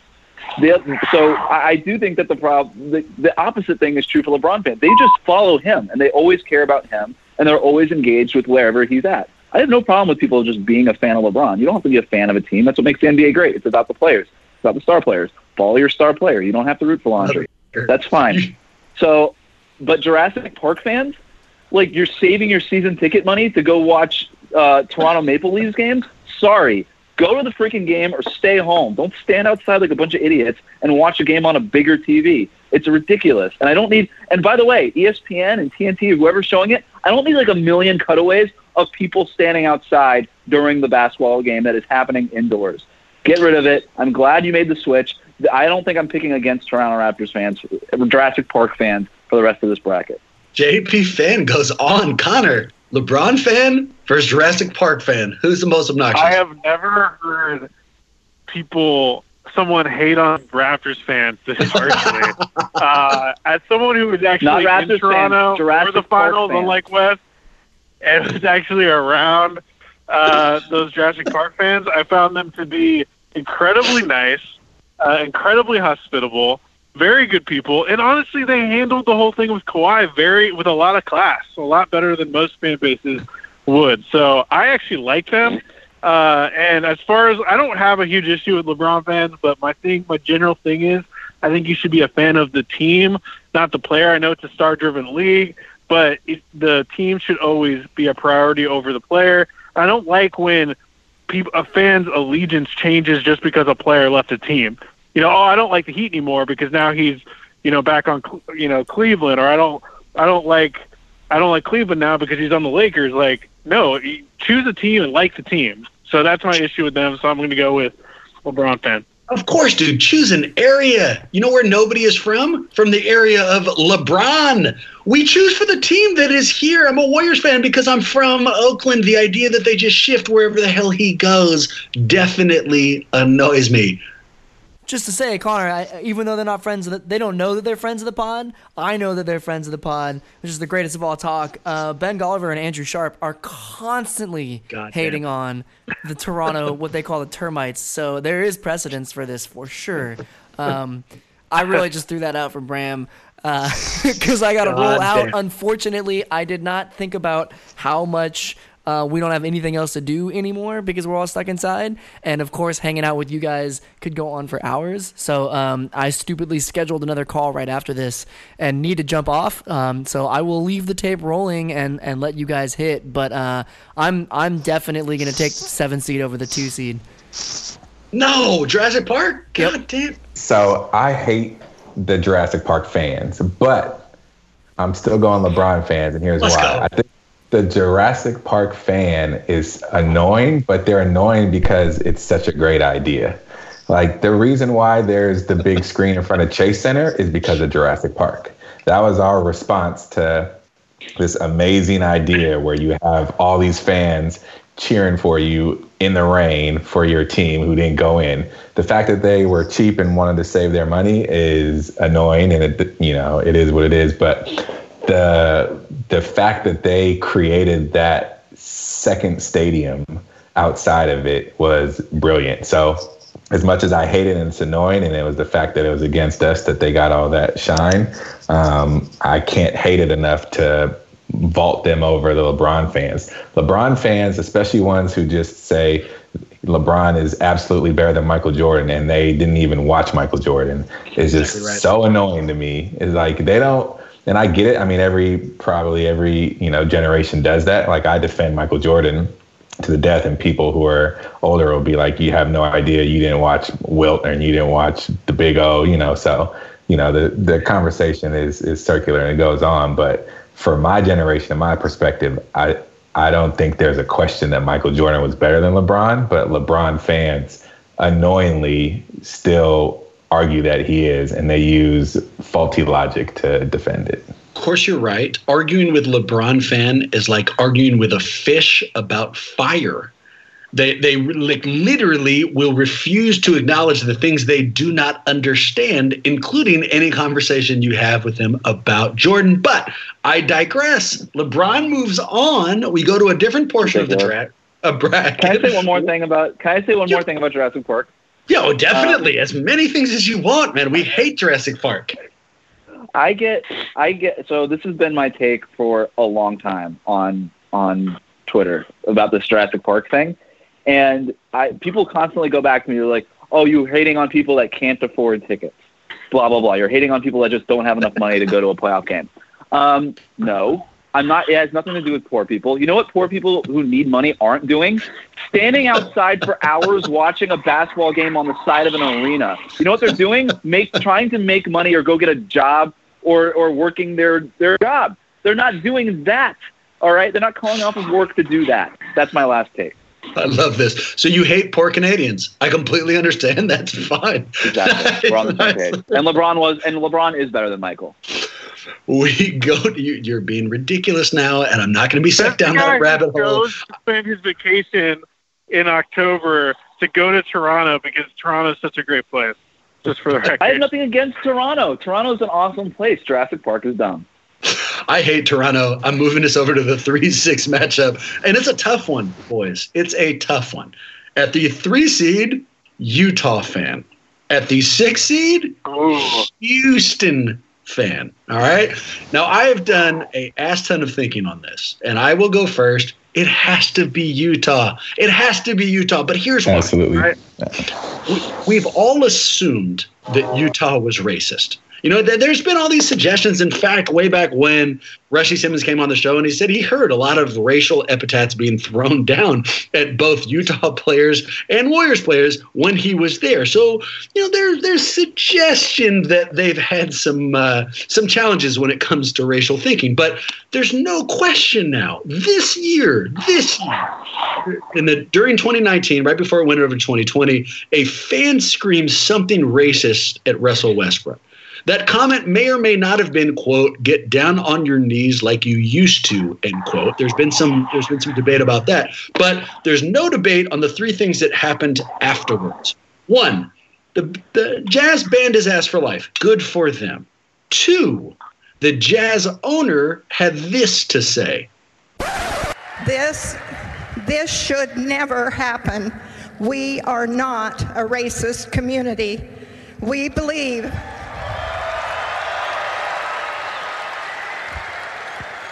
We believe in treating people with courtesy and respect as human beings. From time to time, individual fans exhibit poor behavior and forget their manners. Some disrespect players on other teams. When that happens, I want to jump up and shout, Stop! We have a code of conduct in this arena. It will be strictly enforced if you see a stop sign somewhere, right, a stop sign that was not there beforehand, what that means is there was at least like four or five hundred thousand dollars of accidents at that exact location, and the government decided they needed a stop sign. If you hear an owner come out and say, "Hey, we're not racist, but maybe you should stop being racist," there have been at least 5,000 racists there, but finally three. And here's my biggest shot I can take at Utah fan. So this fan may or may not have said something racist. The Jazz definitely kicks him out for life. And then the fan files a lawsuit in the fourth district court saying his seats shouldn't have been taken away from him. And here's why, boys. Quote, Mr. Keisel's heckling was of the same kind and caliber as that of the other audience members in the section. That came from his lawsuit. So I don't feel like there's a whole lot of leeway here. These people are racist pieces of shit. They take the three seed over Houston. I mean, Houston's a terrible fan base, but I'm moving them on. That's my pick. Uh, Connor, let's go to you. Utah versus Houston. Who do you got? Honestly, that's that's tough um, for a couple reasons, but I'm going to go with Houston uh, because I feel like the they don't actually have much of a fan base, um, but they're the most bandwagon fan base I think I've seen in the NBA. When they're not that great, no one is at the Toyota Center. And then when they are good and they're making a deep playoff run, they are completely obnoxious and they completely ignore the fact that uh, James Harden is, is borderline cheating half the time. So I'm going to go with Houston just because I don't think it's a genuine fan base. And to be fair to you, because I also have this clip, when they do get good, they lose all sense of class. In fact, there was this one instance, and here's the clip from it, where they took shots at both Ayesha Curry and Dell Curry. So they're not the best of people. Hey, look, Ayesha, we're gonna beat y'all at home. Sorry, it, it's Hu- it's Houston time. It's Houston time. Look, look at her. She's all bitter and sour. I, look, oh, look, look at her. Look at her. She's all bitter and sour. She's all bitter and sour. Look at her. She's being all rude. She's being all rude. Look, look at Papa Curry. He's all butthurt too. Papa Curry. Uh, Wes, we turn to you. Where are you on? Uh, first of all, this could be the finals. Like the fact that this is the three six right now is incredible. This is this is the this is that first round matchup that everybody tunes in for. Uh, this is like the eight thirty on TNT matchup that that gets like this is it. Um, Houston, the Houston fan base, no fan base makes more excuses than Rockets fans. It's that's Actually, it, it is just it, they make so many. Well, if we didn't miss 43 three pointers in a row, it's like all right, uh, maybe get to the basket once. Uh, they they they defend James Harden like nobody else. They defend James Harden and completely shit on Russell Westbrook for his entire career. And as soon as Westbrook's on the Rockets, what us on Westbrook? We never did that. We always respected his game. And it- it's just it's the most incredible thing. Not because anything that is not like you don't have to attack the Rockets for the Rockets fans to defend the Rockets. You can literally just compliment a different player for a different team, and everybody's like, "Well, he's no James Harden." What are you saying? And so it's just like Giannis, he's really good. It's like, yeah, he is good, but he's no freaking James Harden. Have you seen his offensive rating numbers? They're through the roof. Uh, and so for that reason, I almost No, Houston. wait a minute, Graham, you- wait a minute. But, but well, go ahead. Please go ahead. No, I was going to say you No, and. I are both Jews. You gave- know you gave- not a fan of us. you gave a tremendous argument. Uh, as obnoxious as Houston fans are, and as fair weather as they are, and uh, as excuse making as they are, at least they're not racist, mostly. So, like to me, like racism is pretty bad, especially in today's age. Like racism is probably the worst thing. So, uh, I think that it would be. I I think that, and, and when it gets to owners, like maybe the most, if we did a most obnoxious owner fan uh, uh, bracket, like Tillman Fertitta and the the Jazz owner would also probably be the final round. So I, I think that o- the owners cancel each other out. Therefore, it's a trickle down effect. Both uh, fan bases are pretty obnoxious. They both make a ton of excuses. They both they both back up their arguments with ridiculous stats like screen assists for Rudy Gobert and stuff like that. But ultimately, Jazz fans are racist and Rockets fans aren't. So Jazz fans get to move on. MT, put the cherry on top. What do you got here? Yeah, I, uh, it's it's Utah and it's not even close. I mean, I, the the racism sticks out. We all know about it, and you guys have covered it with Ru- Russell Westbrook. You know, when that all went down, um, Matt Barnes, Steven Jackson, uh, Ronnie Price, who played for the Jazz, uh, Draymond, they all said, oh, yeah, that is by far the most racist fan base. I hear the N word all the time.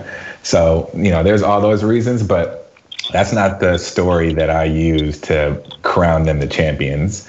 Um, and I think this is going to carry them all the way through this bracket. They they traded so Derek Fisher was traded to the Utah Jazz. He goes and plays a few games there, and then his 18 month old daughter is, or maybe 11 month, I don't even know if she was a year. Infant daughter was diagnosed with a rare form of eye cancer, has cancer in her eye as an infant. He requests to leave the team and go tend to his daughter. And the owner says, okay. He flies back, handles her, like, make sure that she's okay. He comes back, plays in a game, and ends up hitting a shot, sending it to overtime for Utah, and they end up winning the game in the playoff. He's getting a standing ovation. Players are doing, you know, all this great stuff and commending him for for coming back and being with his team. He then asked the owner to, out of his contract so he can go back to LA, be closer to his daughter, and give her the medical attention that she needs to beat cancer. They do that. They let him out of his contract. He comes back to Utah for the next game. And what do they do? Do they give him a standing ovation? They just cheer for him? no. They boo him. And while he's at the free throw line, one fan is covering one of his eyes and heckling him. Jesus. And another fan has been reported, multiple fans were yelling out a chant, cancer. So if that is and these are true, also probably people that are members of uh, the Church of Latter Day Saints and probably consider themselves devoutly Christian. So it's yeah. yeah so not- I mean, great mix there. I mean, if that, you know, if any of those parts are true, and you know, they definitely did boo him, but if you're covering your eye and making fun of an infant girl having cancer, and you're using that as your taunt, then you win hands down. Like it's not even close. And I hate Houston fans, but Utah in a landslide. You know, I, I don't think there's any truth to Utah fan having organized that chant at the previous night's Ku Klux Klan meeting. I, I don't know where that came from, and I'm not sure why people have said it, but I don't I don't think it's true at all. And I'll just go ahead and move us on to the next matchup. And it's not an easy one, gentlemen. At the four seed, and it kills me to say it, is Warrior fan. Now, I'm not a Warriors fan. I'm talking about dynastic Warrior fan. When the Warriors were on top of the world, and you know those people who knew nothing about Rony Seikaly's time here, who couldn't pull uh, Vonteego Cummings out of a lineup, were suddenly the biggest Warrior fans on earth. Those guys, five seed. Boston fan, who's kind of a dark horse for me here. This one's really hard so hard that I'm I'm going to beg off of it, and I'm going to turn to Marcus first. MT, who do you got here? Whew, that's a hard one. Um, I think I'm gonna have to go Warriors fans and w- Warriors dynastic dynastic fans, only because Boston fans are annoying, but I appreciate how how well informed they are as a fan base. Like they will cheer when you know a, a play that leads to a play happens or something that shows a high basketball IQ as a fan base. Um, they get it, and you know, and there's just something that I think I appreciate that in a fan base if you know the little things about the game. So um, they can be annoying, and they're you know, Boston is Boston fans, and they have their issues as you know, Red Red Sox fans can attest to.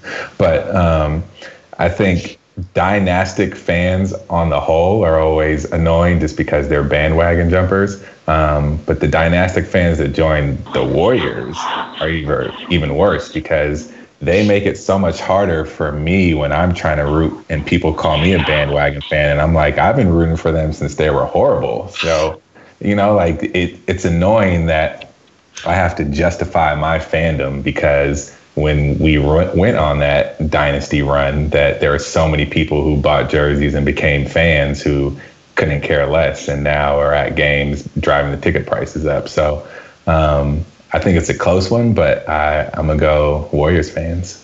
That last take spoke to me a little bit. The idea that Dynastic Warrior fans have ruined my own reputation as a Warrior fan. Okay, you're right, and that does make me a little bit pissy, but I'm definitely going to vote the other way.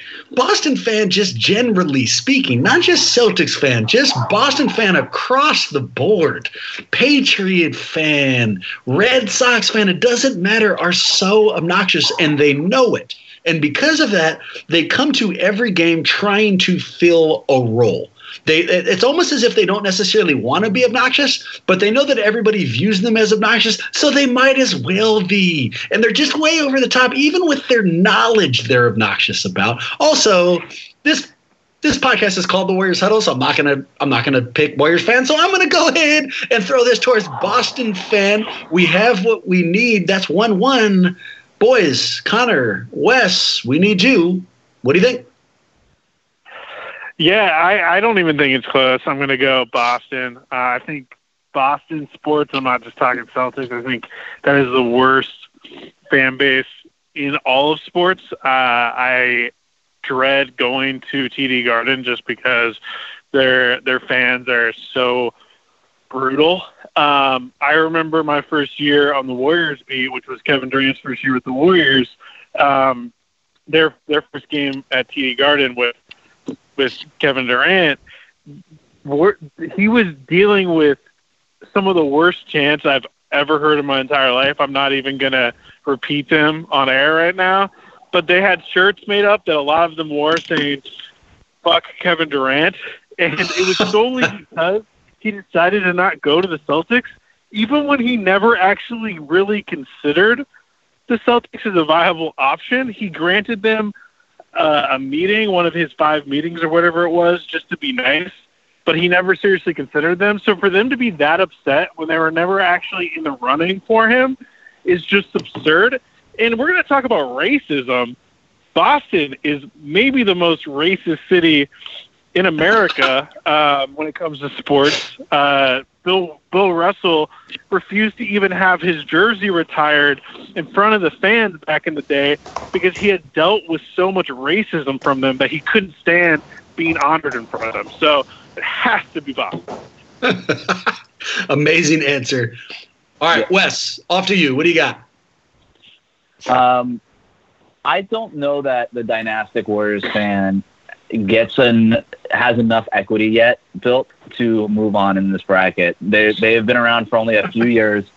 They have they've been obnoxious during that time, absolutely. But like you kind of got to earn it to move on here, and I don't think they've earned it yet. Boston fans, meanwhile, have been around forever. Uh, like Connor said, Boston. If if you want to play some racism cards here, Boston definitely has those in spades. But I, I, I think with with Celtics fans in particular, yes, are they knowledgeable? Yeah, Absolutely. They have this obnoxious way of making every basketball conversation about the Celtics. And this just is like all about like every baseball conversation is about the Red Sox. Every football conversation is about the Patriots. Like they just have this way of like, hey bro, we're not talking about your team right now. Just chill out. Like nobody asked you about Bill Russell for like at least twenty minutes. So just relax. Uh, and so for me, like having a conversation with a Celtics fan is nearly impossible because it always goes back to the Celtics. You don't want to be talking about the Celtics, and somehow you always end up back with the Celtics. Completely agree. Boston moves on, which, gentlemen, leaves us with our final four. I'm going to start with our 1 5 matchup the Lakers, or Laker fan, I should say, versus Boston fan. And I'll go first here. I didn't want to jump in too early with my Laker hate because I knew they'd get out of the first round. Let me use some of my vehemence now. Of course, it's the Lakers, and it's not close. The Laker fan is the quintessential front runner. They are so passionate and visible when their team is good but are just nowhere to be found when they're even mediocre. Go back right before the quarantine started, right? You couldn't go anywhere without Laker fan being there. I went to a sports bar to watch a random game, had a, a Warrior fan on. Laker fans screamed the word bandwagon at me. The Warriors fans are the or, or the Warriors were the worst team in the league at the time. How the hell could we be bandwagon fan? But yet and still, this guy was so passionate suddenly about his team that he felt like he had to reach out to me. Go back a year, one year nowhere to be found. Not a single one. In fact, I know Laker fans who don't even watch the regular season when the team is good. So it's absolutely there. And so much so, I'm going to put it a step forward. Being that kind of a fan, talking all this when they're good and leaving immediate when they're bad is the functional equivalent of throwing a sucker punch during a verbal battle.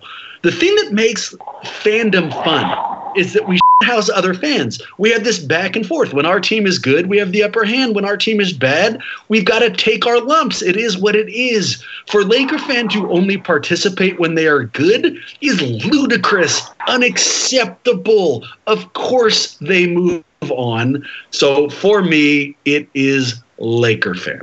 Wes, Boston fan, yeah, probably racist and awful. Verse Laker fan, who do you got? I'm going to go Celtics fan here. I'm going to move them on. I'm going to move on Boston uh, for the same reason that um, I would rather have a conversation with a Lakers fan than have a conversation with a Celtics fan. And that, at the end of the day, is kind of what we're talking about, I think. And uh, and just so I'm putting myself in your sports bar, there's a Lakers fan to my left, there's a Celtics fan to my right. I'm going to lean left, and I'm not going to No, be. Look, not. I'm, I'm, I might I may even turn my body. So that's kind of where I'm at now. I can't believe this. I gave you so much passion in my response. I can't believe you've stabbed me in the back. I'm, I'm going to go to Marcus before Connor. MT, who do you have here? Uh, I think I'm gonna go Boston. I mean, I think that's that's a No. great, you know, like analogy that you set up, Wes. Like, if I'm gonna lean left or right, which one would I rather talk to?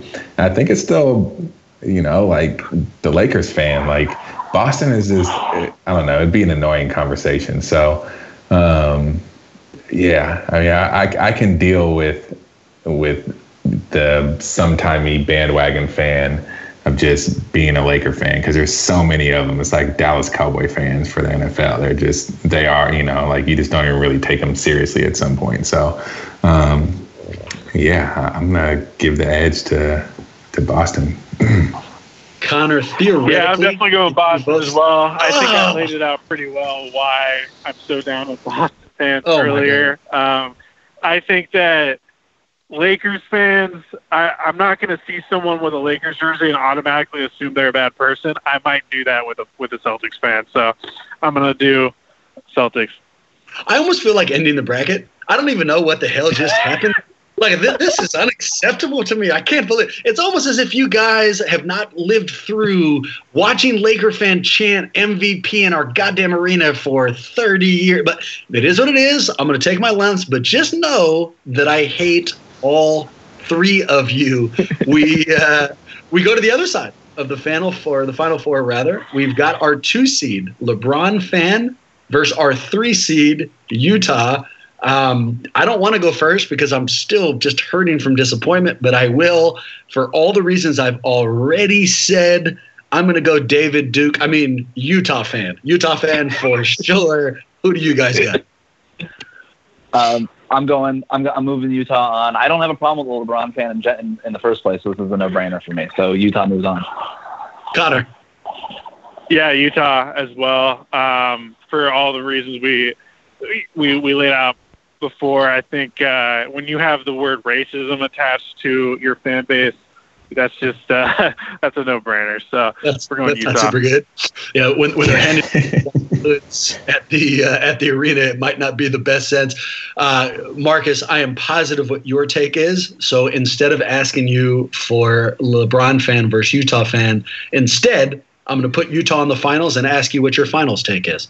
So Boston fan versus Utah Jazz fan for the most annoying fan base. Who do you got? Yeah, I wish I would have saved my Derek Fisher story for this. It, it was amazing. Yeah, it, was, Drive my point home, but it would have been better seated too. Yeah, you should have exactly, done that. But it is what it is. exactly.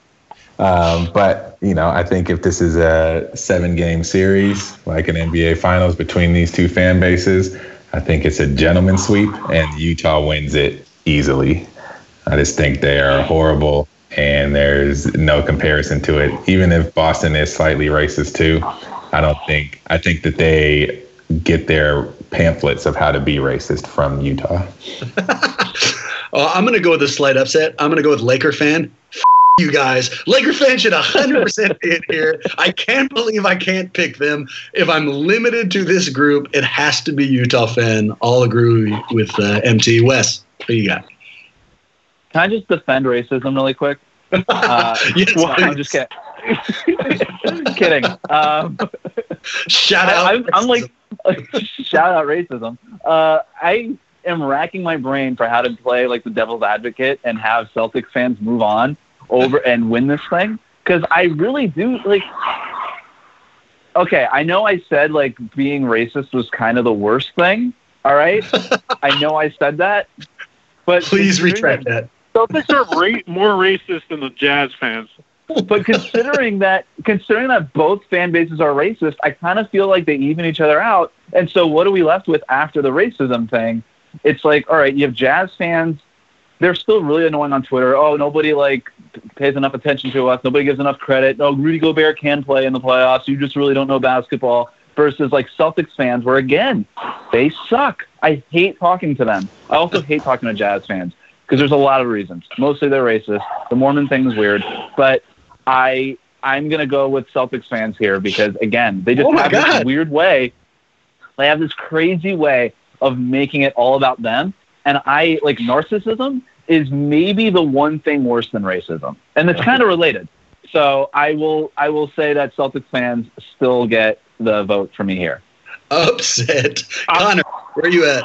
I'm going. I'm going Celtics fan as well, and Yes. I think the bottom line is Utah fans are annoying, sure, uh, but they're generally pretty harmless. You know, you're not you're not too worried about what they're going to do in terms of, you know, if you ran into them at a sports bar, you're not you're probably not going to get into a fight with them, and if you do get into a fight with them, you know you're going to win.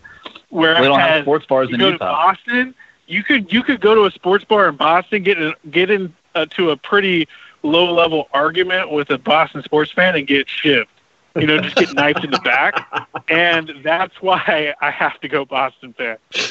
to uh, to back you guys, although I'm not actually changing my vote. If we're comparing the racism, and I'm not qualified to say this, it feels like Utah fan is racist because they feel like God has told them to, and Boston fan is racist just because they hate everybody who's not white. So you know, I mean, like really, there's not an easy look at either of those. They're both hateable. I still stick with Utah, and I cannot believe, boys.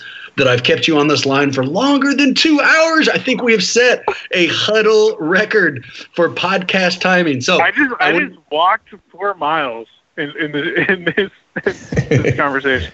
I have one You wanna- question for you, Bram, real quick. If the Lakers would have beaten Boston and it was Utah versus Lakers, would you still pick Utah?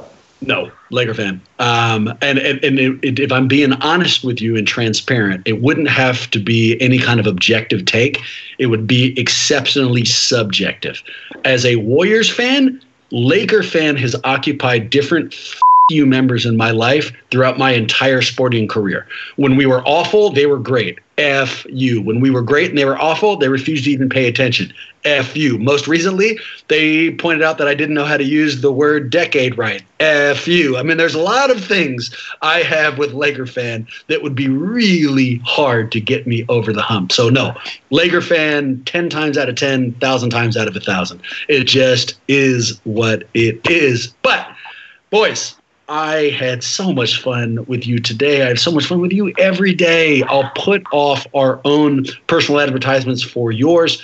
Uh, Connor, let's start with you. For those of us who need more Letourneau in their life, where do they go? Yeah, uh, follow me on Twitter at con underscore con. Read all my stuff at sfchronicle.com. And follow my podcast on iTunes and other places where you can get podcasts. Uh, it's Warriors Off Court. Wes is actually a regular guest on there, so uh, listen to both of us. Boom. Wes, where are you at, man? You know we love your content as well. I'm not in Jurassic Park. I'll tell you that. Um, That a boy. But I That a am boy. on. I am on Twitter uh, at WC Goldberg, and I tweet links to most of the things that I'm on there. So just follow me there. Huge fun, you guys. Uh, you know, this will end at some point, I promise. With that in mind, go Warriors, and uh, hopefully we'll see you next week.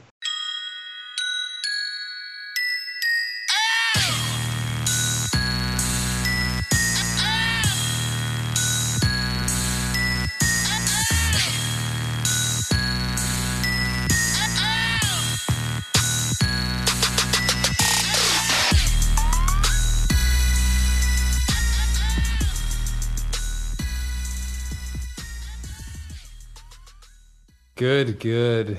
At Parker, our purpose is simple. We want to make the world a better place by working more efficiently, by using more sustainable practices, by developing better technologies. We keep moving forward. With each new idea, innovation, and partnership, we're one step closer to fulfilling our purpose every single day. To find out more, visit parker.com/purpose. Parker, engineering your success.